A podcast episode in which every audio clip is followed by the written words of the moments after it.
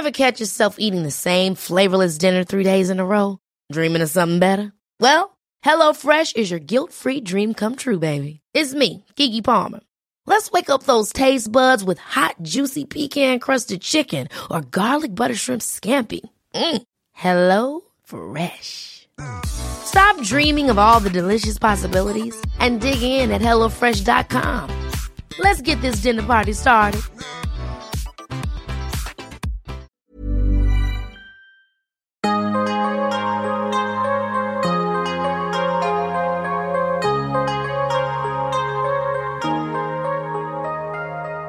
Vores mentale sundhed er nedadgående, og det er til trods for, at vi aldrig har været rigere, aldrig har haft flere muligheder og aldrig har levet længere.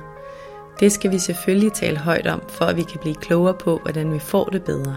Podcasten her handler om, hvordan vi lykkes med at blive gladest og friest muligt i det ene, ofte ret travle liv, vi har. Og den handler om, hvordan vi kan være både ambitiøse og selvomsorgsfulde på samme tid. Jeg taler med eksperter og privatpersoner om alt det, der fylder inden i os – min erfaring er, at når vi taler højt om de ting, så opdager vi, at der er mange andre, der bøvler med de samme ting. Og jeg tror virkelig på, at vi kan lære af og inspirere hinanden ved at dele vores sårbarheder, erfaringer og viden. Så velkommen til Vores Mentale Sundhed, en Mindcare Collective podcast. Jeg håber, at du vil lytte med, og at du følger med på min Mindcare Collective profil på Instagram, hvor jeg hver dag deler indhold til refleksion, motivation og inspiration. Jeg hedder Lea Helmand. I podcasten i dag har jeg besøg af Carla Mikkelborg. Måske kan nogle af jer huske Carla helt tilbage fra Far til fire filmene, hvor hun var den søde blonde pige. Men i dag der arbejder Carla faktisk ikke som skuespiller, hun laver alle mulige andre spændende ting. Og så har Carla i den grad og i rigtig mange år arbejdet med sig selv og med sit eget indre liv og arbejdet på at blive friest og gladest muligt i sit liv. Og det skal vi tale om i dag, hvor Carla deler ud af sine egne erfaringer, særligt i forhold til at vende frygt og traumer fra barndommen til kærlighed i livet. Det håber jeg, at du vil lytte med til. Og hvis min podcast har værdi for dig, og du gerne vil støtte op om, at der bliver ved med at komme nye afsnit med spændende og vigtige emner i forhold til at leve et liv med så meget glæde og frihed som muligt, så husk, at du kan støtte podcasten med et valgfrit beløb – via MobilePay-nummeret 155503. Du finder også nummeret i tekststykket under afsnittet. Og hvis du kan lide det, du hører, så husk at rate podcasten i din podcast-app og skriv en anmeldelse. Det betyder alt sammen rigtig meget. Tusind tak. Velkommen til Carla Mikkelborg. Tusind tak. Hvor sidder du sødt og smiler der. Carla, jeg har glædet mig meget til at have dig med i podcasten i dag. Og det vi skal tale om, det er, hvordan man vinder frygt til kærlighed, sådan helt grundlæggende. Eller man kan i hvert fald sige som minimum, hvordan man vinder frygt til bevidsthed, og en bevidsthed, som man kan bruge til noget bedre, end det man kan bruge frygten til. Yes, det vil jeg gerne snakke om. Dejligt. Og du er her primært for at fortælle om din personlige erfaring omkring det emne. Vi skal tale om, hvordan du blandt andet er blevet bevidst om, at du har taget nogle ting med fra din barndom ind i dit voksenliv.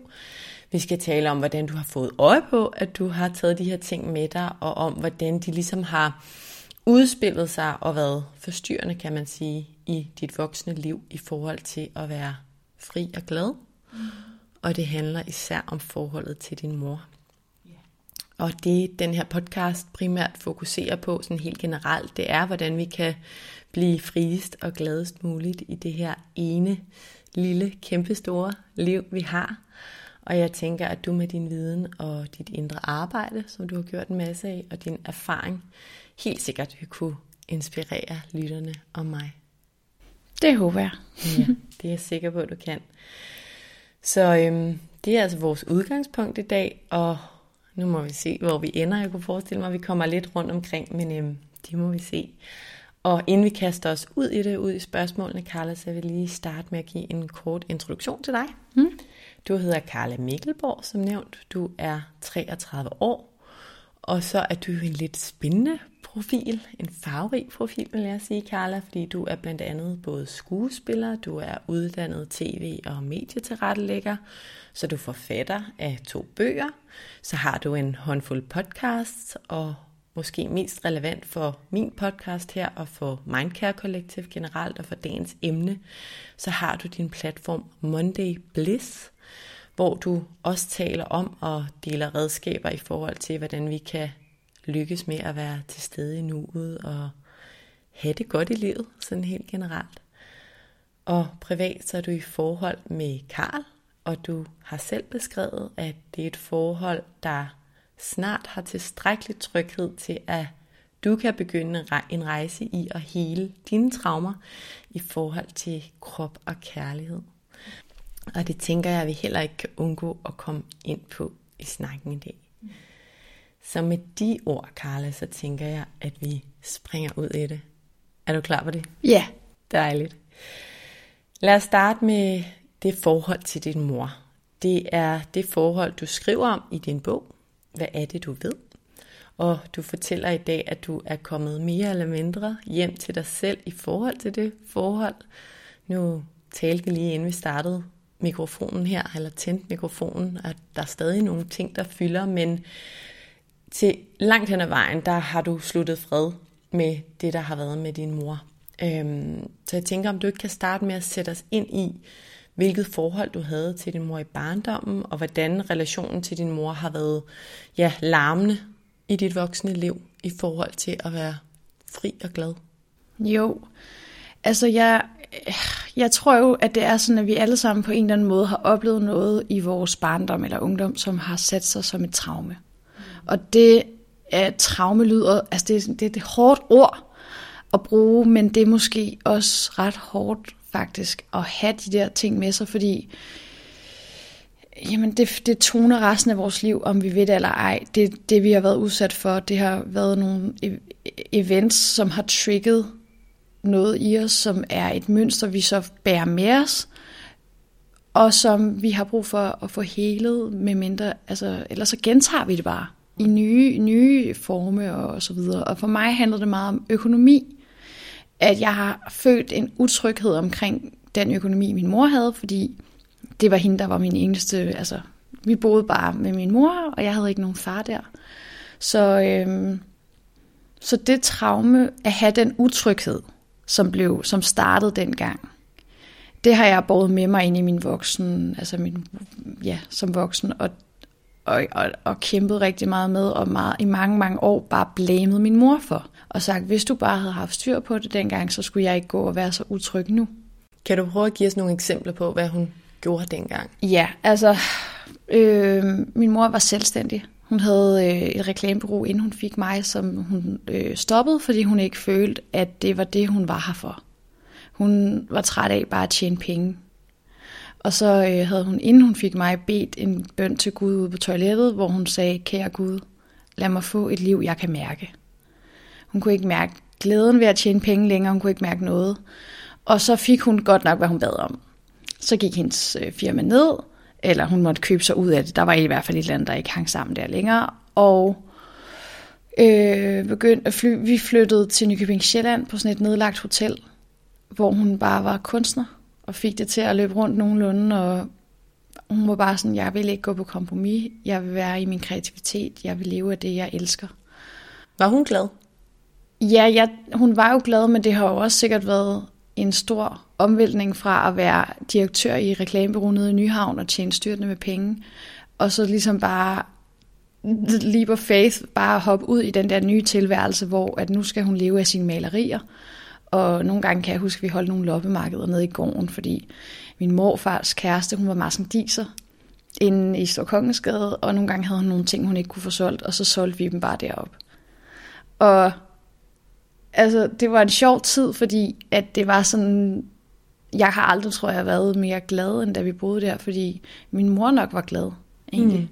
Og det hang jo sammen, og vi boede, vi havde, hun havde fået alt det, hun havde ønsket. Hun havde sat op på sin, sit køleskab, at hun ønskede at bo på et kæmpe atelier, og leve af sin kunst, og være sammen med mennesker, hun elsker. Og det var lige det, der skete. Mm. Og hun fik det også, øh, huslejen sat ned til den pris, hun havde sat, som var sådan helt hysterisk lav. Altså, så det var sådan en virkelig mirakeltilværelse. Og jeg gik i skovbørnehave og nød livet, og jamen altså, meget bekymringsfri tid. Hvad var det så, der ikke var, som jamen, det skulle der være? hvor det så gik galt, vil jeg sige, det var da jeg var omkring 5-6 år, hvor at min mor øh, alligevel synes, det var for hårdt at være alene. Fik en kæreste, som hun så fik min lillebror med, hvilket vi jo på alle måder er taknemmelige for i dag. Men det forhold var ikke båret af kærlighed. Det var båret af frygt. Og der blev jeg næsten blind på mit ene øje.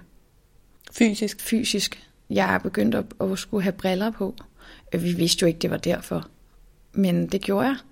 Og da de så syv år senere går fra hinanden, der, der skal jeg ikke gå med briller længere.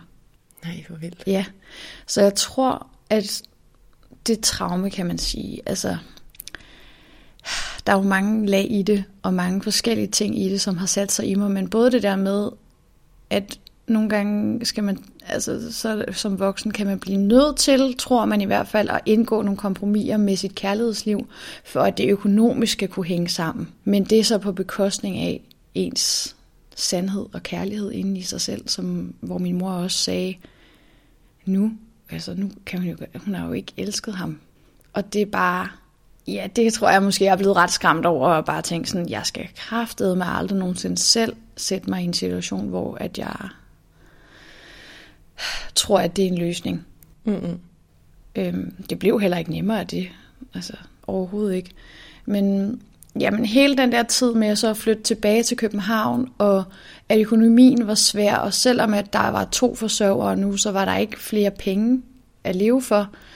Og den har bare sat sig i mig som sådan et fucking mareridt. Altså, jeg hader virkelig at tænke tilbage på at bo der i en lille lejlighed, også fire mennesker, og selvom der jo også var gode stunder og masser af kærlighed, og en mor, der altid var der til at tale med, så har det andet virkelig også fyldt meget. Hvad var det for nogle følelser, lille Carla havde i forhold til det her med økonomien, som du nævner? Øhm, at jeg synes, det var synd for min mor, at hun ikke fik, kunne, kunne leve trygt og godt og, og give os de forudsætninger, som jeg ved, hun vil altid bare gerne give os. Altså, hun har jo altid delt alt, hvad hun overhovedet ejede havde. Øh, men jeg har sådan, det har virkelig været meget sådan, jeg synes, det er synd for min mor. Og det har jeg så som voksen også lidt hadet hende for, at jeg i så tidlig en alder har haft den omsorg. Øh, eller, og på en måde sådan skulle hjælpe. Hjælpe, selvom at jeg ikke rigtig... Jeg gerne bare vil bruge min tid på at være ung og fri. Det er også det med børn, ikke? De er jo simpelthen så sårbare, fordi de er jo så lojale, og de gør jo alt for at få kærlighed fra deres forældre. Så det er også nemt at, at sove dem, hvis man ikke er opmærksom på, hvad man også gør ved dem. Og jeg tror som forældre, nu har jeg selv to små børn, at når de bliver store, så kommer de til at sige et eller andet, jeg gjorde galt, eller kunne gøre bedre, men jeg tror i hvert fald, det er en gave at være opmærksom på, hvad det er, man giver videre. Ja, og der er jo ingen tvivl om, at min mor har jo gjort alt, hvad hun kunne for at skåne os. Og for at være en god mor, og har jo også været en god mor. Hun har bare ikke været god til at tjene penge imens. Mm. Og det er jo ulykkeligt, men ikke med vilje, og på den måde er det jo også noget, jeg så som voksen har måttet arbejde med, at acceptere den omstændighed, og glæde mig over det, som jeg så i stedet for fik. Hmm. Kan du ikke fortælle, Carla, lidt mere om for mig og lytterne, hvad i dit voksne liv, altså hvordan er den her, nu kalder du det selv et traume, det synes jeg er rigtig fint også lige at få afmystificeret den term, fordi faktisk inden du kom, så sad jeg lige og skrev introen til det her afsnit, og der skrev nemlig også ordet traume, og jeg var sådan lidt, virker det lidt for voldsomt, men, men det er jo, hvad det er, og jeg tror, mange har sådan et, øh, et traume, det, mm, det er jo stort, men det bliver meget lige pludselig, eller mange tænker, det er sådan et frygtindgydende eller sådan noget. Det har jeg i hvert fald ikke. Hvor jeg tror også, vi skal få et traume ned på jorden, som du siger. Det er nogle oplevelser, der har læret sig, og som vi tager med i nogle nye mønstre, hvis vi ikke er bevidste om dem og får handlet på dem. Yeah. Så det er bare lige, synes jeg det er rigtig godt, du lige nævner det med ordet traume. Men hvordan har det her traume fyldt? Du siger, økonom, økonomien har altid fyldt meget, sådan, men hvordan, så du sætter nogle eksempler på? Ja. Jamen, tillid til, at at økonomien godt kan bære, og tillid, og især tillid til, at min mors økonomi kan bære, fordi jeg har jo bare kløet på og tænkte, det skal jeg kraftet med være løgn, jeg skal bare tjene mine egne penge, og det gjorde jeg allerede som 16-årig, fordi der lavede jeg film. Så det var, og det var også mm, på helt eget initiativ, tog mine nye støvler på og træskede afsted i snevejr til casting øh, ude i Lyngby. Jeg havde aldrig været der før og stod ud af bussen og tænkte, hvor fanden er jeg henne? Og det var før smartphone, og jeg, hvordan finder jeg hen til filmstudiet? Og det lykkedes, og jeg fik rollen, og det var jo også måske en af de der succesoplevelser, der har gjort, at jeg bare har været sådan, der er ikke noget, der skal stoppe mig. Jeg kan, hvad jeg vil. Og så har der så været den der torn i øjet med, at min mor ikke har det drive længere, fordi hun jo for lang tid siden sagde, jeg vil ikke, det er ikke penge, der skal være min motivation. Jeg, jeg overgår det ikke. Øhm. Og så den jamen, irritation gennem mit voksenliv med, at hvorfor skal jeg gå og knokle løs og tjene alle de her penge, når min mor ikke gør det? Hvorfor tillader hun sig bare at gøre kun det, hun synes er sjovt, og som ikke altid er det, man tjener så mange penge på? Mm. Og så er det måske nogle gange mig, eller det er ikke måske, men det er det nogle gange, mig, der skal hjælpe hende, når lokummet brænder. Og det er faktisk først her i de sidste par dage, at jeg har igen taget den her op, fordi det er blevet nødvendigt. Øh, den her øh, problematik med at skulle hjælpe, når man ikke har lyst. Hvor jeg måtte, min mor også sagde sådan, jamen hjælp er jo ikke kun når man har lyst. Det er jo hjælp, når folk har brug for hjælp. Og det kan man jo ikke selv sige, det er kun nu, jeg vil hjælpe.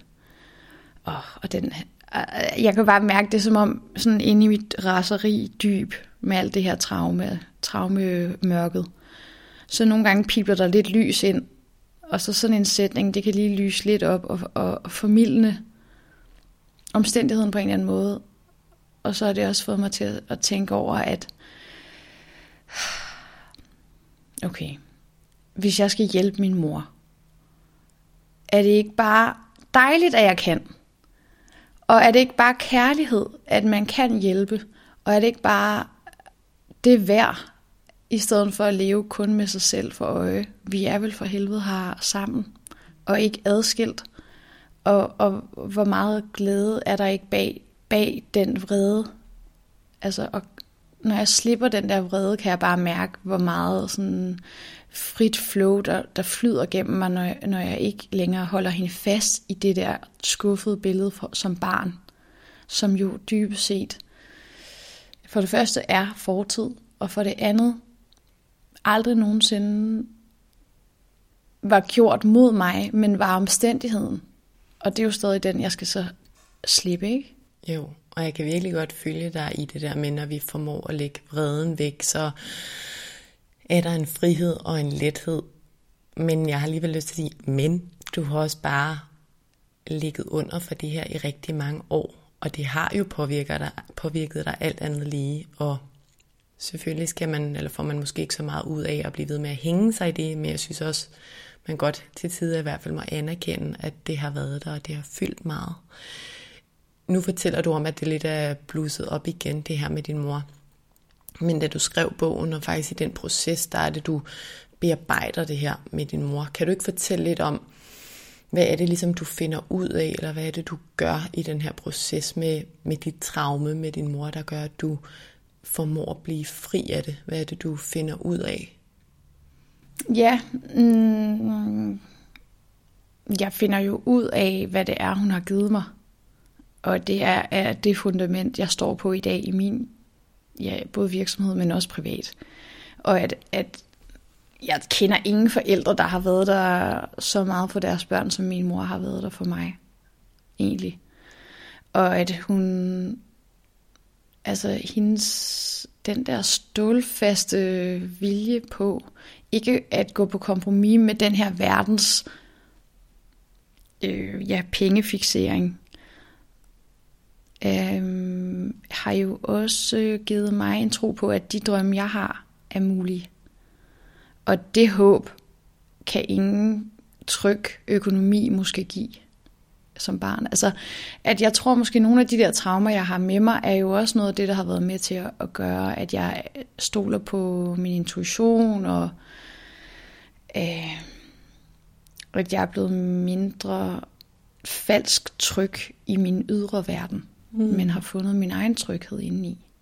Fordi det har nogle gange været nødvendigt, når jeg ikke har følt mig tryg øh, udenpå. Så hun har givet dig nogle rigtig gode ting med os? Ja, det har hun. Og det var også der, som 21-årig besluttede mig for, at nu kan jeg ikke være skuespiller længere. Jeg får angst og stress af det her. Øhm, og bare var helt nede i kuldekælderen. Jeg kan huske, at jeg kom hjem til hende, og jeg var bare sådan, jeg havde været sur på hende i lang tid. som jeg bare er i nogle perioder. Når jeg selv har det svært, så giver jeg hende skylden. Øh, og så tog jeg bare hjem til hende og sad bare med hovedet nede i, i, i bordet med armene for øjnene og gad slet ikke engang kigge på hende. Og så sagde hun, nu tager vi lige sådan en her session, og så finder vi ud af, hvad er dine værdier, og hvad skal du bygge dit fundament på fremadrettet. Og jeg svarede sådan rigtig vredt på alle spørgsmålene, og var virkelig sådan meget i modstand. Og så endte med, at jeg kom til at græde, fordi jeg bare var sådan, shit, jeg har bare troet, at skuespil var det eneste, jeg kunne blive, men, men det, der betyder mest for mig, har ikke særlig meget med skuespil at gøre. Der er mange, mange andre veje, jeg kan gå, og hvor er det bare befriende, og jeg har mod på livet nu, og nu glæder jeg mig faktisk til verden, og den kan bare komme ind. Så hun er god til at gøre mig glad igen, selvom hun også er god til at få til at blive skraldhammerne sur. Hvad når du tænker tilbage på din barndom i dag, hvad vil du så sige, hun skulle have gjort anderledes?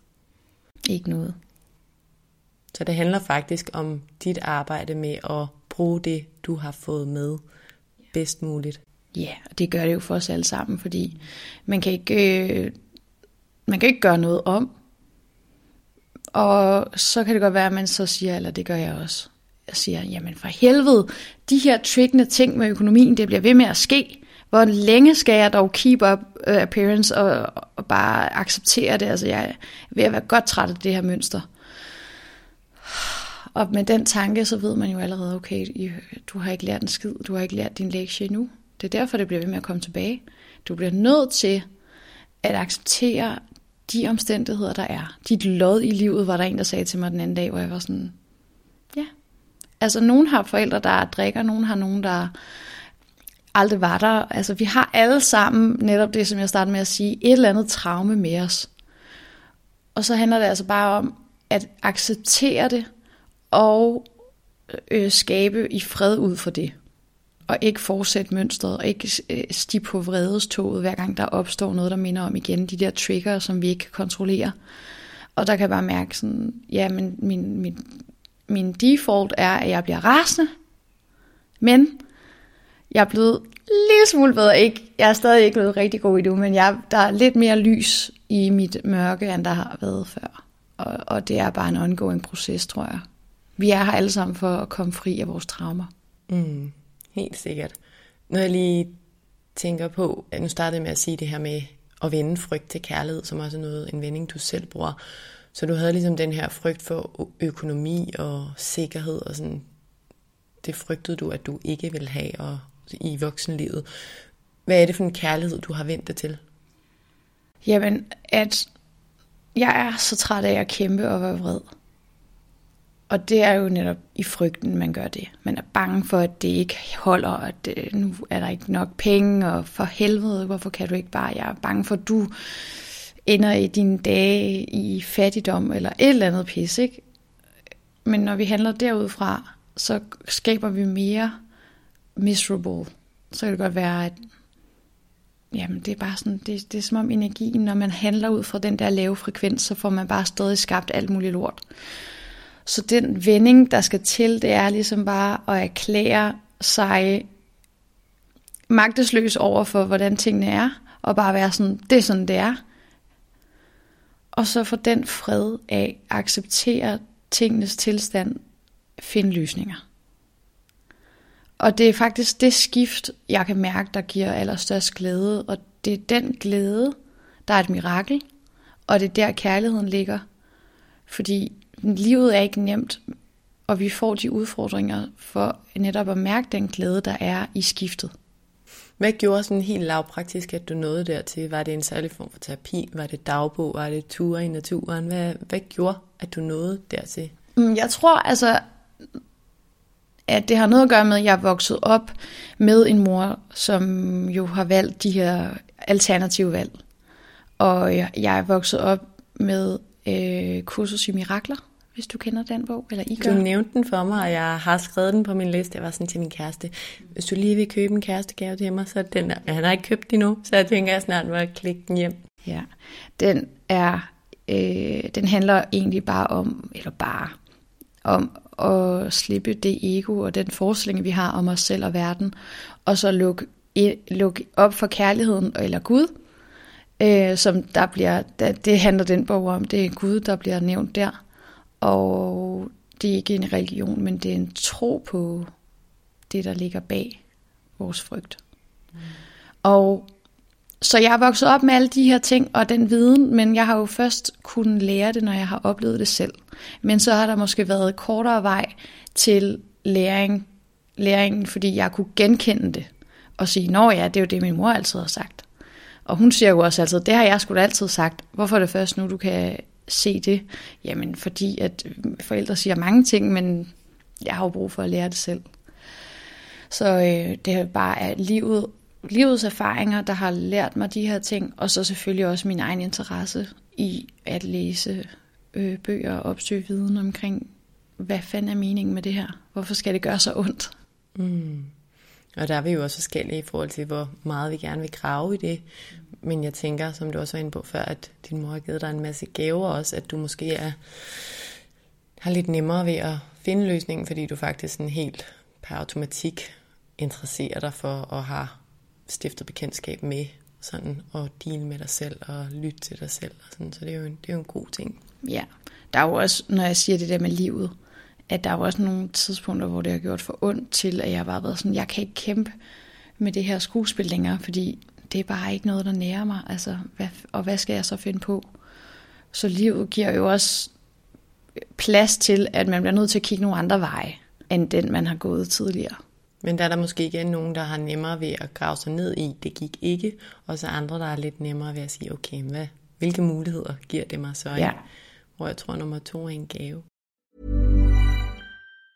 Ever catch yourself eating the same flavorless dinner three days in a row? Dreaming of something better? Well, HelloFresh is your guilt-free dream come true, baby. It's me, Kiki Palmer.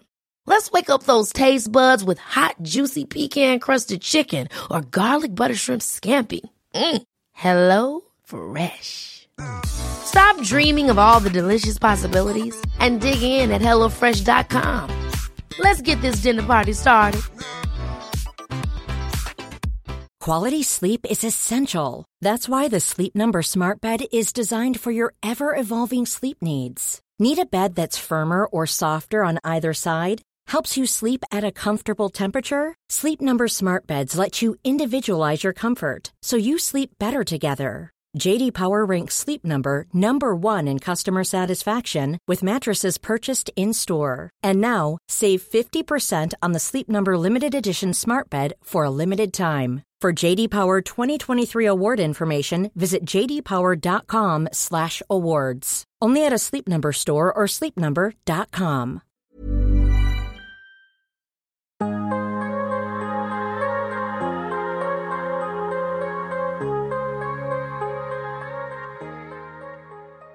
Noget jeg kom til at tænke på før, da du nævnte det her med, at vi skal jo alle sammen bruge det, vi har lært. Og ligesom, jeg tror i hvert fald på, at det giver god mening at blive bevidst om, om det, der er sket i vores fortid, og ligesom kunne, kunne bruge det bedst muligt, også hvis det har gjort ondt. Og forleden dag, der tænkte jeg bare på det her med, øhm, jeg har også talt om tidligere i den her podcast, at jeg har en mor, der de sidste mange år haft alkoholproblemer, men har givet mig en enormt tryg og kærlig barndom. En rigtig god barndom på mange måder, sammen med min far.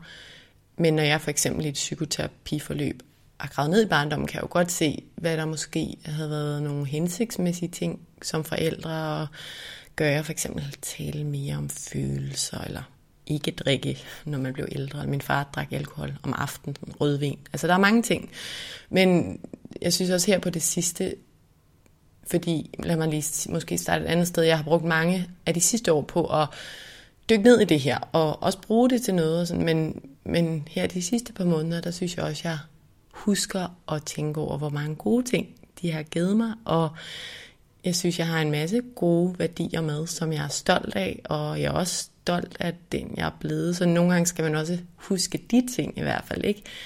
Og det er ikke i forhold til dig, men bare til mig selv, at jeg kunne forestille mig, at der var andre derude. Når man først bruger sig fast i sådan en traume eller et problem, der har været, så huske, hvad man kan bruge det til. Fordi for mig har det, jeg har haft med mig, i hvert fald også givet mig en masse intuition og kunne fornemme, hvordan andre har haft det, og betænksomhed og lytning og alt sådan noget.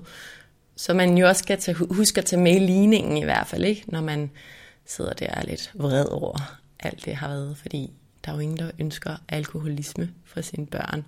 Og det vil jeg da også ønske, jeg havde været for uden, men nogle gange vælger jeg også at se på det som noget, at det har givet mig noget med. Hmm. Hmm. Karl, en anden ting, jeg gerne vil spørge dig om, når vi stadig her er omkring det her emne med din mor. Da du fortalte mig din historie om din mor, da vi talte sammen omkring at lave det her podcast-afsnit, der var der noget, et spørgsmål, der med det samme dukkede op i mit hoved. Og det kan være, at det er bare mig, og måske er det en lille smule kringlet, men nu tænker jeg alligevel, at jeg lige vil spørge dig om det, fordi som jeg ser det i dag, så er der rigtig mange, der kæmper med det her med at være forplisende. Der er mange, der kunne udleve eller lytte til vores intention i højere grad, og lytte til vores egen behov. Altså der er mange, der gør, hvad vi burde, og ja, styre sig forventninger fra samfundet, og du ved, tjene penge og en god titel, og LinkedIn og alt det der. Så hvis man lige tog al den smerte væk, som du har fortalt om, at din mor også har bragt til dig, så kunne man også se på din mor og tænke, wow, hold det op, hun er om noget en, der hviler i sig selv, og en, der lyder til at have et enormt højt selvværd, og gør de her ting, som rigtig mange af os kæmper øh, for at få mere af. Så hvad tænker du om det, det her med, at hun på den ene måde symboliserer, eller er det, som mange kæmper for at få mere af, og samtidig så har hun bragt den her sorg og frygt ind i dig. Altså er hun, er hun unik på en måde, eller kan man blive for meget? Kan man lytte til sine egne behov for meget? Jamen altså, jeg ved snart ikke, hvad jeg skal sige andet end, at min mor er ikke af den her verden. Det er sådan, jeg føler det. Det er som om, hun er en engel, der er kommet herned og skal gøre sine ting, og hun ved ikke lige, hvordan man tjener penge, og, eller det ved hun jo, det er også sådan, nu er det hårdt skåret op, ikke? men der er sådan, sådan nogle basic ting, som hun bare slet ikke har styr på, og det er som om, at jeg hader hende for ikke at have styr på de ting, men inderst inden elsker jeg hende jo også bare for det, fordi det giver plads til alt det andet, hun er rigtig god til. Og hun er netop en fuldstændig vidunderlig coach, og fantastisk til at se igennem folk, og øh, især mig. Men også fordi, at vi er så tætte, som vi er, og jeg er jo hendes førstfødte og så videre, øh, er hun rigtig hård over for mig. Altså sådan, der er virkelig bare no bullshit. Og jeg, det er sådan, for eksempel var jeg på Bornholm med min kæreste, og vi var til Solo og Gudhjem, og det var også lidt mærkeligt, at vi var der, fordi hvad har vi med en madkonkurrence at gøre? Men så det, hun spørger bare, hvad fanden lavede I der? I stedet for at sige, hvor så det dejligt ud, ligesom normale forældre, eller som Karls mor spurgte, sådan, det så dejligt ud, hvor var jeg, hvad lavede I der? Var det hyggeligt? Og der siger min mor bare, hvad fanden lavede I der? Og det er jo sådan, hun går, springer en masse unødvendige trin over, og så går hun bare direkte til, til tingene. Og det kan jeg egentlig godt lide, fordi at man kan stole på hende. Der er, hun gør ikke noget sådan for at gøre sig til, eller det, det er sgu ærligt snak. Så der er jo mange gode ting ved det, men det er svært at give plads til, når man er i sin egen vrede, fordi så ser man kun alt det, hun ikke kan. Og det er jo det nok, der er min læring i det, og også grund til, at jeg har fået den mor, jeg har fået. Det er fordi, at jeg skal jo simpelthen bare komme derhen, hvor at jeg hurtigt kan komme ud af vreden, fordi jeg ved, det er den eneste modstand, jeg har. Det er den eneste reelle problem, jeg har. Det er min egen vrede, fordi den frarøver mig en hver glæde. Man kan ikke være pisseirriteret på sin mor, og så rigtig glad for at være på ferie. Det er enten eller. Mm. Så for at blive glad, må jeg slippe mit behov for at få ret. Og det er nok et virkelig en vigtig ting, der kan du godt lige spole tilbage, der er lytter med. altså man bliver nødt til ligesom at, af, altså at gøre op med sig selv. vil jeg bruge mit liv på at få ret, eller vil jeg have fred? Fordi de to ting, de er modsætninger.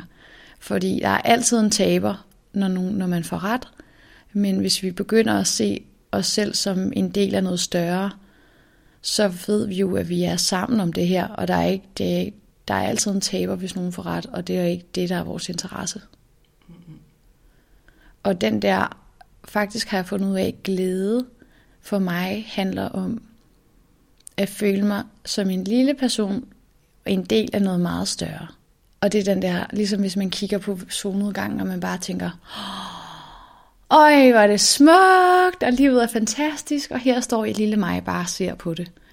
Den følelse kan man også godt føle med sin mor, fordi man bare tænker, åh, hun, hun er bare, hun giver mig så meget kærlighed, hun er bare alt det, alt det hun er på en gang, og jeg er glad for at kende hende, og hvor er det bare vidunderligt, at vi er i den her verden samtidig. Øh, så den der åh, åh hedder det på engelsk, ærefrygt. Det er den følelse, jeg prøver ligesom at give plads til ved ikke at være i vreden. Det er fantastisk for jeres forhold, at du har den bevidsthed, fordi ellers tænker jeg også, at det kunne være et meget anstrengt forhold, og måske ikke et særligt godt forhold, fordi der vil være så meget kamp. Det er der også. Der er meget kamp, fordi jeg er ikke hele tiden i år. Jeg er ikke hele tiden i glæden. Jeg er tit i vreden, og jeg Øhm, skal, altså jeg vil sige næsten 90% i vreden, og så kommer der lige 10% lys ind nogle gange, hvor jeg kan, kan mærke, hvor sandheden ligger bag alt det her. Men der er stadigvæk noget retfærdighedssans i mig, der siger, hey, jeg skal kraftet med at have ret i det her. Og der er også noget, der hedder, vender lov til at sige sin mening og sådan. Og det er der jo, men det er bare et spørgsmål om, hvor længe vil jeg, vil jeg sætte mig selv i den her trælse position og, og være så sur. Men du kunne også ikke have nået at finde de 10% og bare være blevet 100% i vreden, ikke? Jo. Og det har alligevel, forestiller mig, givet jeres forhold meget, at du kan nå de der 10% og omfavne hende til tider, hvor der oprigtigt er gode følelser. Ja. Grunden til, at jeg også spurgte dig om det, er fordi det er egentlig noget, jeg har tænkt over sådan lidt i takt med, at jeg dykkede ned i det her med selvværd, fordi langt hen ad vejen, så tror jeg alle sammen, vi kan styrke vores selvværd. Der er nogle gange, vi har et bedre selvværd end andre. Det er sådan et flydende størrelse, som jeg ser det. Men jeg talte på et tidspunkt med min gode veninde, og var sådan, de personer, jeg kender, som virker til, at de egentlig har det stærkeste selvværd. Og jeg synes ret lidt, man kan efterhånden afkode folks selvværd. Jeg synes ikke, det er en dårlig ting, at man skal styrke sit selvværd, fordi som sagt, jeg tror, det er meget normalt. Og det er meget få personer, jeg egentlig tænker sådan, de har virkelig et stærkt selvværd. De er også super egoistiske. Og faktisk, som jeg ser det. Mm. Og jeg har stadig en relation til dem og holder af dem, men, men jeg synes, det er svært nogle gange, fordi jeg er en meget, nogen vil sige betænksom, nogen vil måske sige plisende person, og det er helt sikkert også øh, en fare nogle gange, og noget jeg skal passe på. Men jeg kan godt blive sådan et, hvis folk er meget det modsatte, altså sådan slet ikke tænker på andres behov. Altså der, der må bare på en eller anden måde også være en balance, ikke? Fordi folk der netop virkelig bare lytter til der, sig selv og deres egen behov, og sådan, det bliver jo også lidt egoistiske. Ja, men min kæreste, ej, han kommer til at hade mig for at sige det her, men han er faktisk ret sådan god til at mærke efter, hvad han har brug for. Og jeg bliver så trigget af det, hvor jeg bare sådan, så kan han bare ligge en hel dag og se Tour de France, og hvad med mig? ja, hvad med mig? Hvad hvis jeg prøvede lige at mærke efter, hvad jeg havde brug for? Så kan det være, at jeg havde gået en tur, eller gjort nogle andre ting, og det havde så måske også synes, så synes han, det var træls, men jeg synes da også, det er træls at være inden for sit Tour de France, når det ikke er noget, der interesserer mig. Så det der med, at man rent faktisk tør gøre og sige, hvad man har brug for, gør det nemmere for andre at navigere. Og det er jo bare en ærlig måde at kommunikere på, og så kan det være, at der er nogen, der bliver skuffet på vejen. Men hvis man hele tiden prøver at gøre, hvad andre forventer af en, så er der i hvert fald en ting, der er sikkert, og det er, at man skuffer sig selv. Og ja, altså, hvem er der tilbage til at leve dit liv, hvis du hele tiden skal gå og tænke på, hvad andre har brug for? Mm. Øh, det, det, det er, altså jeg ved det, at det er derfor, jeg har fået en kæreste, der er så god til det, fordi jeg skal bare lære at når jeg bliver trigget af hans evne til at være sig selv nærmest, så ved jeg det, fordi jeg er måske har overhørt mine egne signaler. Så skal jeg ikke lade det gå ud over ham, men i stedet for lige finde ud af, hvad har jeg brug for. Og der er det jo sådan, at man har de der indre lifeguards, som begynder at vil beskytte. Og de siger, hov, hov, der er en, der får tilladt sig at slappe af her på en hel, højhellig søndag. Hvad bilder han sig ind? Han burde også vaske tøj og Og så tænker, man, så tænker de der lifeguards, så skal han skældes ud. Og det fører så til en sur kæreste, som så siger, hallo, du fucking nederen, det her gider jeg ikke finde mig i. Og så står man der med, med dobbelt op på nederenhed. Og det, jeg tror, at, at der, hvor jeg også synes, vi skal prøve at, at sætte vores øh, fokus, når det handler om de her traumer, det er at berolige de her lifeguards og sige, ro på, makker. Du har ret. Det her er noget, der trigger mig. Det her er ikke sådan, jeg selv vil have gjort, eller det her er ikke helt lige efter min bog. Men den måde, du vil håndtere det her på, har aldrig ført noget godt med sig. Vreden, irritationen. Jeg prøver nu lige at se hvad, og spørge mig selv bag det hele. Hvad har du brug for? Hvad har du brug for, lille lifeguard? Jeg har brug for... Øh, at hygge mig. Okay, så lad os prøve det i stedet for. Mm. Jeg synes, det giver så god mening, og jeg følger dig også fuldstændig, og tror også bare, at verden ville være et nemmere sted, hvis vi alle sammen kunne finde ud af at lytte til vores lifeguards og lytte til vores behov og kommunikere vores behov. Og måske er udfordringen det der med, at vi ikke alle sammen kan det, og så bliver den der forskel så stor lige pludselig. Men jeg tror også, der er en balance i det, for jeg tror også, at, at vi kan helt sikkert mange af os blive bedre til at lytte til vores egen behov. Men jeg har stadig lyst til at sige, at, at dem, der kun lytter til deres behov, også nogle gange godt kan lige gøre noget for andres skyld. Kan du følge mig? Ja, ja, jeg kan godt. Men jeg tror bare, at det må være op til dem at nå derhen. Altså, øh, og jeg tror, at den bedste måde, man kan måske lære dem det på, hvis man synes, at de ikke er gode nok til det, det er ved at give dem plads til at være dem selv, så de ud fra et overskud måske får lyst til at, at hjælpe andre. Men at det aldrig nogensinde kan være vores opgave at skulle påtvinge andre. Hey, husk også lige at tage mine nøgler op af posen, så jeg også kan låse min cykel op. Som for eksempel var noget, jeg var skuffet for min kæreste over. øhm, der er jo ikke nogen, der gør noget af ond vilje. Altså, det...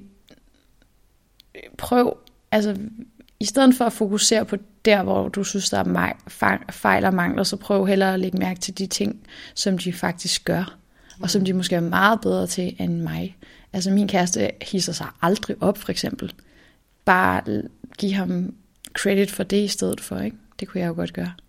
Mm, og det linker jo både til positiv psykologi og taknemmelighedsteori egentlig, som de tingene fletter jo sammen, ikke? Men vi har det tit med at tænke over alt det, der ikke fungerer, men ej, hvad kan vi få meget ud af at være taknemmelige for alt det, der fungerer, og prøve at vende tingene til noget positivt. Og en ting, jeg også tænker, det er det, der du siger med vreden, der, der kommer ikke meget godt ud af vreden, og det er jeg også meget enig i, selvom jeg i den grad også kan blive vred. Men noget, der også gik op for mig, det er to sådan meditationskurser, som jo egentlig ikke er direkte koblet til det her, men det er jo meget omkring opmærksomhed, og hvad føler du lige nu, og prøv lige at tage en pause, og jeg synes virkelig, der især, nu nævner du din kæreste, og det er jo også meget noget, der fylder hos mig, fordi jeg er meget sammen med ham, men hvis jeg lige pludselig bliver super trigget af et eller andet, og lige så snart jeg hæver stemme, så ved jeg bare, at jeg får noget tilbage, jeg ikke kan bruge til noget, fordi han bliver irriteret, og så kører den bare, ikke? Og hvis jeg enten bare lige er stille, eller sådan lige spørger mig selv, bare inde i mig selv, sådan, okay, hvad er det lige, der sker der? Og så sådan svarer helt stille og roligt, sådan, det er jo et mirakel, hvad det gør. Ret vildt. Ja. Men det kan være svært. Ja, det kræver fandme, at man er opmærksom, ikke? Fordi ellers så reagerer man jo bare som sådan, ja, automat- automatisk. Fuldstændig. Ja. Nu øhm, nævner du lidt din kæreste her, og du har fortalt mig, at da du endelig fik bearbejdet det her med din mor, eller det havde du brugt meget tid på, så dukkede der noget andet op. Du fortalte det her med, at du kan føle dig bange for at blive såret og forladt. i forbindelse med dit forhold. Ja. Hvorfor tror du, at det fylder hos dig? Og hvordan arbejder du med det? Ja, det er jo så min far. Øh, fordi han, som jeg også sagde før, han var der ikke som barn. Jeg mødte ham som otteårig, fordi vi fandt ud af, at ham vi troede var min far, som jeg aldrig har boet sammen med, han var ikke min biologiske far. Det var der en helt anden en, der var, som jeg aldrig havde mødt før. Og så møder jeg ham så som otteårig, og møder ham på nogle restauranter en gang imellem, og, og øh, få sagt hej og sådan nogle ting. Men så går der ikke så lang tid, så stopper vi kontakten, fordi han er lige blevet far til to små piger, og har også en anden søn fra et tidligere forhold. Så han har bare nok at se til. Og øhm, ja, så går der mange år, og han bliver så separeret, eller hvad man skal kalde det. De er ikke gift, men han går fra sin kæreste, så man har de to piger med. Og så er det først der, at jeg begynder at se ham igen. Og, øh, og der er jeg 25. Men, øh, og jeg har aldrig tillagt den ting særlig meget, fordi at jeg jo ikke rigtig kendte ham, og jeg er ikke vokset op med ham. Så jeg tænkte bare dengang, nå okay, det var en, jeg mødte nogle gange på en café. Han er som min biologiske far, men det kan jeg jo ikke mærke i hjertet. Det kender jeg ikke noget til, eller jeg kender ham ikke. Øhm, så jeg gjorde mig faktisk hård dengang, og bare var sådan, nå, lige meget, jeg er da ligeglad. Jeg har bare min mor, og ham vi troede var min far, så jeg også stadigvæk lidt nogle gange, og som min lillebrors far. Så jeg må være godt dækket ind. Men som voksen kan jeg se, at øh, den der hårdhed, det, det var jo en beskyttelse. Altså det var de der lifeguards, der sagde, mænd kan man intet forvente noget af. Dem kan man bare have, så længe de er, men der er noget godt at tage af, og det er hyggeligt nok, men forventer aldrig noget af dem, fordi de smutter bare, når det er for svært. Og der har jeg heldigvis jo så fået en far nu, hvor vi er begyndt at kende hinanden igen, som har forståelse for, for det, og jeg kan fortælle, hvad det har gjort ved mig, og at han har sagt undskyld. Øhm, og det har også været ret helende for mig. Altså, det har været, ja. Og at jeg har kunnet ture og fortælle ham, mm, hvad der har gjort ondt, mm. egentlig.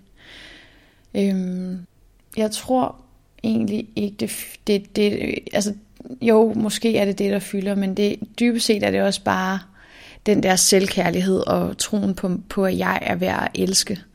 Og det har også meget at gøre med mit tidligere forhold til mænd. At jeg har troet, det skulle være en byttehandel.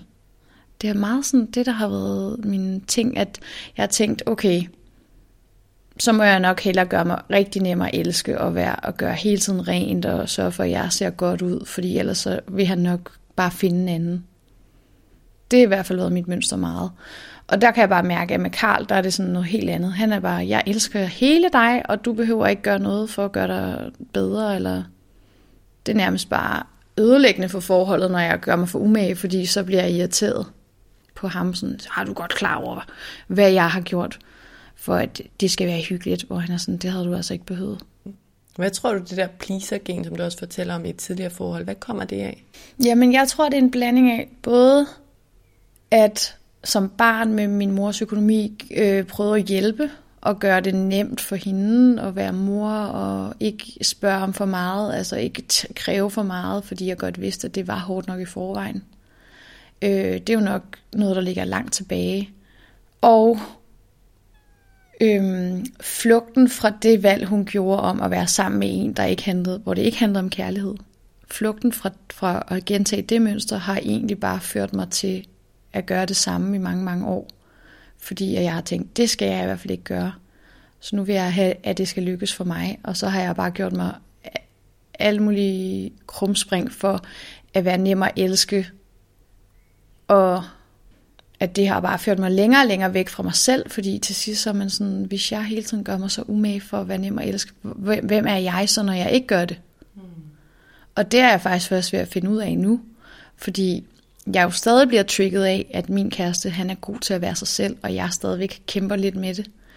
Så det er sådan, han sagde, jeg kender dig jo godt, så jeg er sådan, det ved jeg sgu ikke rigtigt, om du gør, fordi jeg, det, som om jeg viser, men så var jeg sådan, nå jo, jeg viser i hvert fald, hvem jeg er, når jeg tør at være sårbar, og fortælle dig om de her traumer, og hvad for nogle, at jeg ikke er perfekt, og at det er svært for mig at åbne mit hjerte op nu bliver jeg helt rørt, men det var fordi, at jeg er bare så glad for, at jeg har fået en kæreste, som, som rummer det. Det er også virkelig, virkelig fint. Ja. Og nå, jeg har lyst til at give dig en krammer hen over bordet. Men hvor er det dejligt, at du deler det. Og det der med, at vi nogle gange har nogle forhold, som er pisse svære. Jeg kan huske, da jeg mødte Thomas, min nuværende kæreste, han er også karaktermæssigt helt anderledes for mine to første længerevarende forhold. Og hånden på hjertet, det er det sværeste forhold, jeg nogensinde har været i. Og jeg kan stadig nogle gange blive så mega frustreret, men jeg ved også, det er det rigtige, fordi det er det, der nogle gange også udfordrer mig netop til at lige blive bevidst om, hvad det egentlig jeg har brug for i min rejse og i mit liv. Og det er også det, jeg lidt hører hos dig. Ja, fuldstændig det samme, ja står ved sig selv og giver dig jo den, er lidt et spejlbillede af det, du har brug for at være, ikke? Fuldstændig. Og det er så stort. Og han er samtidig også bare den smukkeste mand, jeg nogensinde har mødt. Og fucking sød og sjov og har den sødeste familie. Altså, så jeg er bare sådan... Jeg føler virkelig bare, at jeg har fået alt, hvad jeg har bedt om. Og nu, har, nu er det bare mit mindset, der lige skal følge med, og ikke holde fast i smerten over fortiden, eller ting, der kan trigge mig i nuet, hvor at det bare er sådan, ja, ja, fuck det. Det er lige meget, om du skal låne din mor nogle penge, eller gøre et eller andet, fordi du har muligheden for det. Du elsker hende. Der er ingen tvivl om, at du vil ikke kunne ikke være der for hende. Der er ingen tvivl om, at du er, du kan de ting, du kan for at kunne give af det, fordi du, altså det er jo også sådan hver gang, at jeg netop bliver nødt til at låne min mor nogle penge, eller gøre et eller andet. Det er ikke altid penge, det handler om, men hvis det er det, så, så øh, dagen efter, så er der lige kommet vildt mange penge ind på min konto, som jeg havde glemt alt om. Så jeg tror også bare, at universet arbejder med mig, hver gang jeg slipper den der vrede. Hmm. Hvor er det fint. Mm. Og kudos til Karl. Jeg Ja. håber, at det bliver rigtig godt med jer. Tusind tak. Det er rigtig godt faktisk, men ja, det er en proces. Og tak for at dele det. Og jeg tror også det der med, jeg har talt før også om læringsteori, altså det der med at lære en ny adfærd, der er, man siger omkring 10 procent, det er, når man har lært ny adfærd, det er indsigten i sig selv, ikke? og 90 procent af det, det er træning. Og det handler det jo også om, når det handler om mental sundhed, ikke? At vi sådan, nej, har vi læst mange bøger og gået på mange kurser og alt sådan noget, men vi skal jo praktisere de her anerkendelser og erkendelser og alt det, vi finder frem til. Og det er benhårdt arbejde. Ja, og det kræver virkelig fokus på bolden, og ikke hele tiden netop ryge med de der ja, flygtige gamle øh, veje, som bare fører netop vrede og sådan noget med sig. At man bare sådan, nej, jeg vælger fandme fred. Hmm. Jeg vil ikke kæmpe for min ret. Jeg er færdig med den kamp. Jeg er træt af at være sur. Jeg er træt af at være vred. Jeg vil ikke mere. Jeg vælger kærligheden, og det gør jeg igen og igen og igen, dag efter dag. Selvom det nogle gange er svært. Ja, Tror du altid, der vil dukke noget op? Altså det her med, når vi har bearbejdet en ting, så kommer der noget andet, eller kan vi på et tidspunkt blive sådan helt fri? Jeg tror faktisk ikke, at vi bliver frie på jorden. Jeg tror først, at vi bliver frie, når vi slipper vores begrænsning, som er vores krop og, vores, og den her fysiske verden. Så jeg, jeg, jeg tror, det bliver ved med at dukke ting op. Men så tror jeg til gengæld, at man kan blive bedre, altså så bedre til at håndtere det. Men jeg tror, det er stadigvæk, man får brug for at slippe det så. Man får nok flere og flere redskaber mm. til at deal med de ting, der kommer. Men vi er jo tænkende væsener, så der kommer vel altid noget. Ja, det tror jeg i hvert fald. Jeg kender ikke nogen, der, der det lykkes for. Altså man kan sige, måske ikke har Tolle, han er tæt på at være... Mm. Men jeg har jo ikke ind i hans hoved. Jeg tænker nogle gange på, hvordan han ville have reageret i sådan nogle situationer. Om han også ville, ville ryste på hovedet og sige, ej, altså er det nu det samme problem igen, der dukker op. Jeg kan heller ikke lade være at tænke på sådan nogen som Eckhart Tolle, der til dem, der ikke ved det, har skrevet Nuets Kraft, som er en meget kendt bog, men også altså Dalai Lama og sådan, ja, de må da også nogle gange have nogle udfordringer, var. Ja, men ligesom jeg engang interviewede Ole Henriksen og spurgte, hvad han gjorde på en dårlig dag, så sagde han jo også, jamen Carla, jeg har ikke dårlige dage. Der sker dårlige ting, men jeg elsker at finde løsninger. Og så sætter jeg mig under mit palm tree, og så sidder jeg der og tænker over, hvad der skal gøres. Det er et mindset? Ja.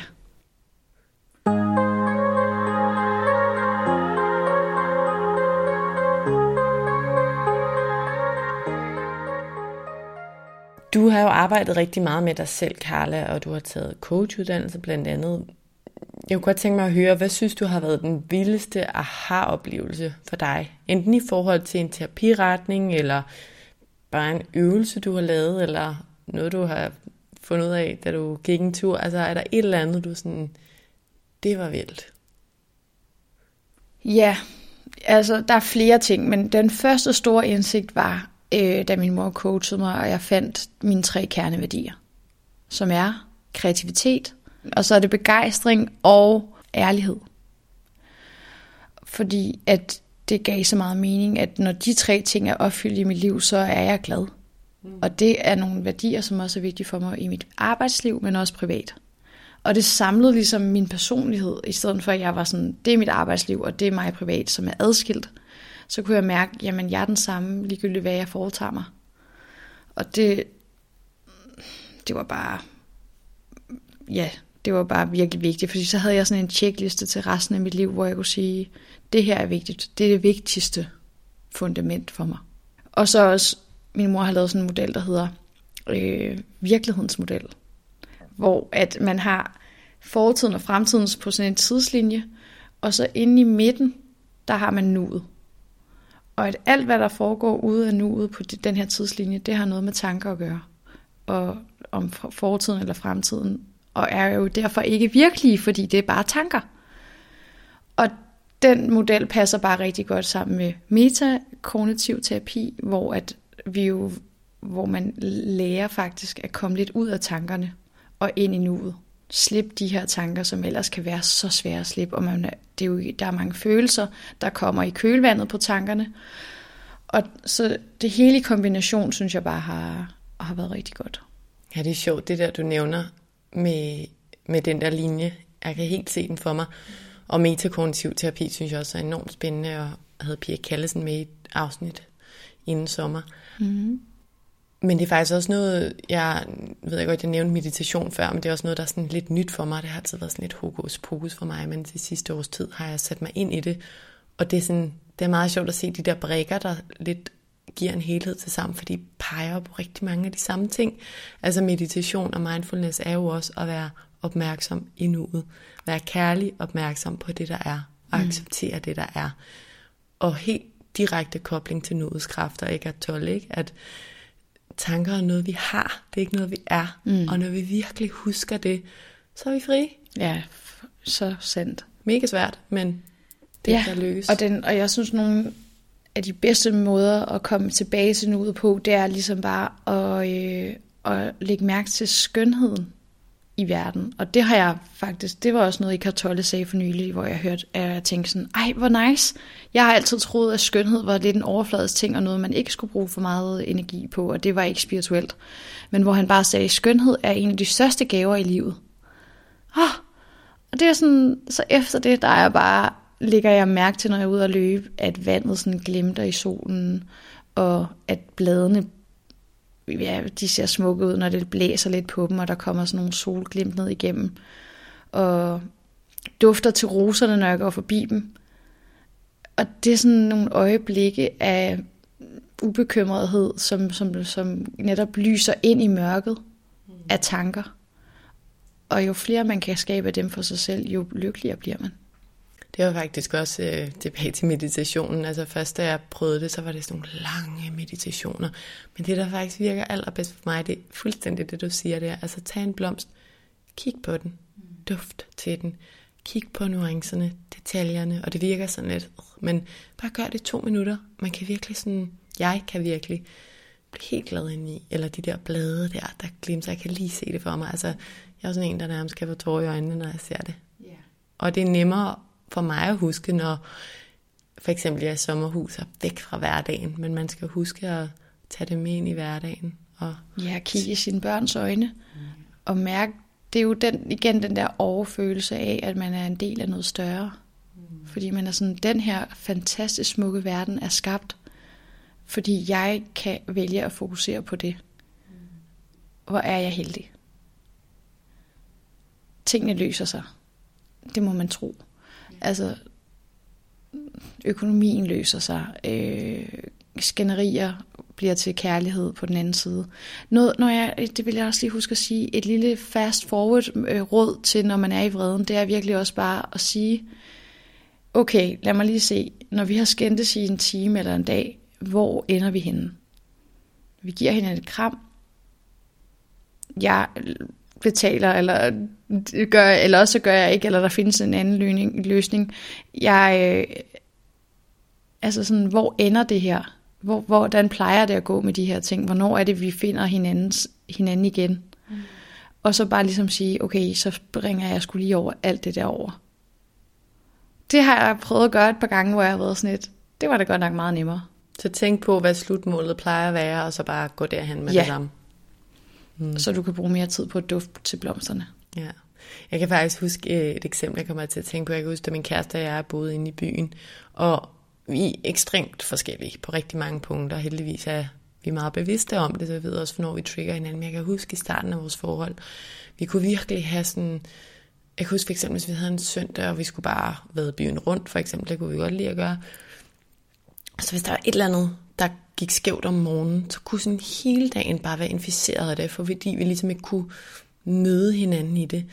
Og i og med, at vi både blev meget bedre til at møde hinanden i det, men faktisk også fordi vi fik børn, som jo både skabte en masse kærlighed og bare en masse sådan, ej for helvede, hvad er det, I har brugt tiden på at diskutere på. Så talte vi om sådan, tænk de der søndage, der bare var inficeret af dårlig stemning, fordi et eller andet skete. Og det er jo ikke, fordi man ikke må være uven eller diskutere selvfølgelig, men som du helt rigtigt siger, synes jeg, hvor er der meget mere tid til at dufte til blomsterne og se på bladene, når vi lige springer det over. Mm. Dropper det. Ja. Yeah. Apropos, nu nævner du her en lønning. Her til sidst vil jeg gerne høre, hvis du skulle nævne, lad os sige, tre ting, eller tre reminders, som du gerne vil give til, eller gentage for lytterne, i forhold til din erfaring, og i forhold til det her med at leve et frit og glædesfyldt liv. Hvad vil du så nævne? Jamen, prøv at gå lidt ind i den der sætning med at vælge fred frem for fred, øh, fred, fred frem for at få ret. Hvis det trigger noget i dig, når jeg siger det, så prøv at starte på det, der, der bliver allermest trigget. Og, og så stille spørgsmålstegn til, hvad du egentlig får ud af at få det, som du tror, du skal have. Hvad er egentlig det, du sådan tror, du mangler? Fordi nogle gange, når vi bliver ved med at stille spørgsmålstegn til det, så kan vi godt se, at jeg ved, jeg skulle ikke engang om kommer til at hjælpe. Eller er det, det er måske ikke engang det, jeg har brug for. Fordi så kan man nemmere overgive sig til, at okay, men altså, hvis jeg ikke engang får det, den glæde ud af det, som jeg troede, jeg ville få ved at få ret, så kan jeg sgu lige så godt overgive mig. Og bare nyde at være mig og gøre nogle andre ting, og så må folk gøre det, de synes er rigtigt for dem. Så dyk ind i at få fred frem for at få ret. Ja, og stille spørgsmålstegn til dig selv, i stedet for bare at tro, at du har ret. Og prøv at lade være med at reagere, når du bliver vred, som du har sagt. Altså bare være stille. Øhm, der er ikke nogen, der forlanger, at du skal reagere med det samme. Det kan godt være, at de siger, hvad fanden, hvad siger du så til det? Så kan du bare sige, jeg har ikke noget at sige lige nu. Øhm, det er ofte mere konfliktløsende, end at man bare farer op. Øh, altså man løber op af konfliktstigen, når man begynder at blive sur. Ikke? Så det vil jeg sige. Og så øh, spørg dig selv, hvad du har brug for, frem for hvad du tror, du har brug for. Prøv at mærke ind i sådan, åh oh gud, hvad, hvad, hvad går du og sukker efter? Og så kan det være, at, at din stemme siger, åh, oh, jeg har sådan lyst til at komme ud i en skov, og se, hvordan det går med skoven, hvor, hvor, hvor er den i sin vækstfase. og så tænker du måske med det samme, nej, det har jeg da godt nok ikke tid til. Jeg er jo klar over, hvor mange ting jeg skal nå i dag. Og så den bare siger, okay, men du spurgte selv. Og så prøver at lytte mere til det, fordi så får vi et helt andet overskud, og så får vi stadig noget af det, vi skal. Det, der er vigtigst. Øhm, og vigtigst af alt, så får vi så får vi lyttet, vi får lært mere at lytte til den der intuition, som er det eneste værktøj, vi har i virkeligheden til at navigere ærligt. Og som du rigtig siger, synes jeg også det der med at handle på den. Ikke? For en ting er at lytte og sige, uh, det kunne jeg godt nok bruge, men så for handlet. Mm. Mm, gode råd. Helt til sidst, så er der et spørgsmål, som jeg godt kan lide at spørge mine gæster om, uafhængigt af emnet. Hvad er meningen med livet for dig, Karla? Ja, yeah. det er at give plads til den der glæde, lykke, øh, den der overfølelse så meget som muligt. Hvor man føler sig som en lille en, som er en del af noget større. Hele tiden mærke den storhed, der ligger bag. Så, så man ikke fortaber sig i sin egen kamp. Lidt ligesom igen Eckhart Tolle, han sagde, en solstråle, der, der kæmper sig vej og tror, den, er, den har brug for at kæmpe. Men når den husker, at den bare kommer fra solen og bliver ført afsted, så kan den slappe af og bare nyde rejsen. Det skal vi prøve at huske på alle sammen. Ja. Yeah. Carla, tusind tak, fordi du vil være her i dag. Jeg synes jo, det er så dejligt, når folk kommer og vil dele deres sårbarheder og erfaringer og viden, fordi det er hele formålet med podcasten og Mindcare Collective, at vi kan dele med hinanden og inspirere hinanden og forhåbentlig få noget inspiration til og nogle redskaber til at få mest muligt ud af livet. Så tak for dig, og tak for din sårbarhed, og tak for at være her i dag. Tak fordi jeg måtte. Selv tak.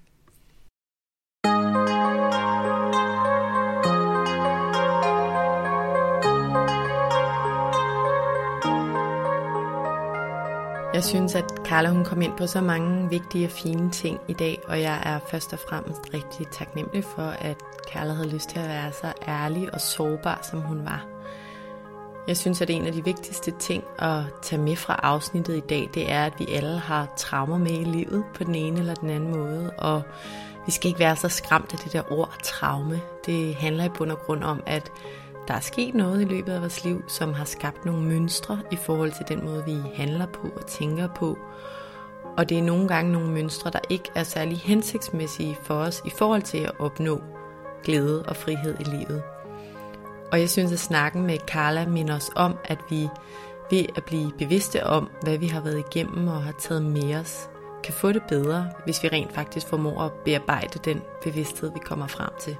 En anden ting, jeg også gerne vil gentage fra afsnittet i dag, det er det her med at vende frygt til kærlighed, som jo egentlig også linker til det, Carla afsluttede med at nævne om at stræbe efter at ville have fred frem for at ville have ret. Jeg tror i hvert fald virkelig på, at vi kan opnå ret meget utrolig frihed, hvis vi giver slip i, at vi vil have ret. Om det så handler om en diskussion, eller om den måde, vi tror, at vi bør leve vores liv på, eller lave karriere på, eller noget helt andet. Når vi formår at slippe det der med at ville have ret, så kan vi, tror jeg i hvert fald, få meget mere fred i livet. Og det er også det, der hjælper os til at vinde vores frygt, som jo tit kobler til behovet om at få ret til kærlighed. Og helt til sidst vil jeg også gerne gentage det her med, at vi skal huske på at se skønheden omkring os, både i naturen og i andre mennesker og i de små ting helt generelt. Det der med at føle sig som en lille del af noget stort, det kender jeg i hvert fald godt. Og min egen erfaring er, at det kan bringe en helt utrolig både god og smuk og dybfølt frigørende følelse med sig. Så lad os huske at øve os i at se skønheden omkring os hver dag. Og så en lille note om næste uges afsnit, der er med læge Imran Rashid og forfatter af den kendte bog Sluk og den nyere bog Mærkbarhed. Vi taler om, hvordan vi har mistet følingen med os selv, hvordan vi bliver målt på alle mulige parametre i livet, men glemmer at mærke efter. Det kan du høre om i næste uge. Tusind tak, fordi du lyttede med i dag. Hvis du kunne lide det, du hørte, så håber jeg, at du vil rate og anmelde podcasten, og at du vil trykke på subscribe-knappen, så du altid ved, hvornår der kommer et nyt afsnit. Det betyder helt enormt meget. Du er som nævnt selvfølgelig også meget velkommen til at støtte podcasten her med et valgfrit beløb, hvis du kan lide, hvad du hører, og gerne vil have, at der bliver ved med at komme nye afsnit. Det kan du gøre via MobilePay-nummeret 155503 som du også finder i tekststykket under afsnittet i din podcast-app. Som det aller sidste vil jeg også opfordre dig til at skrive til mig, hvis du har noget på hjerte, eller hvis der er nogle særlige emner, du rigtig gerne vil høre om i relation til mental sundhed og i forhold til, hvordan vi bliver friest, sundest og gladest muligt i det liv, vi har. Skriv til mig via min Instagram-profil Mindcare Collective, hvor jeg i øvrigt håber, at du følger med, eller skriv til mig via min hjemmeside mindcarecollective.com. Tak fordi du lyttede med.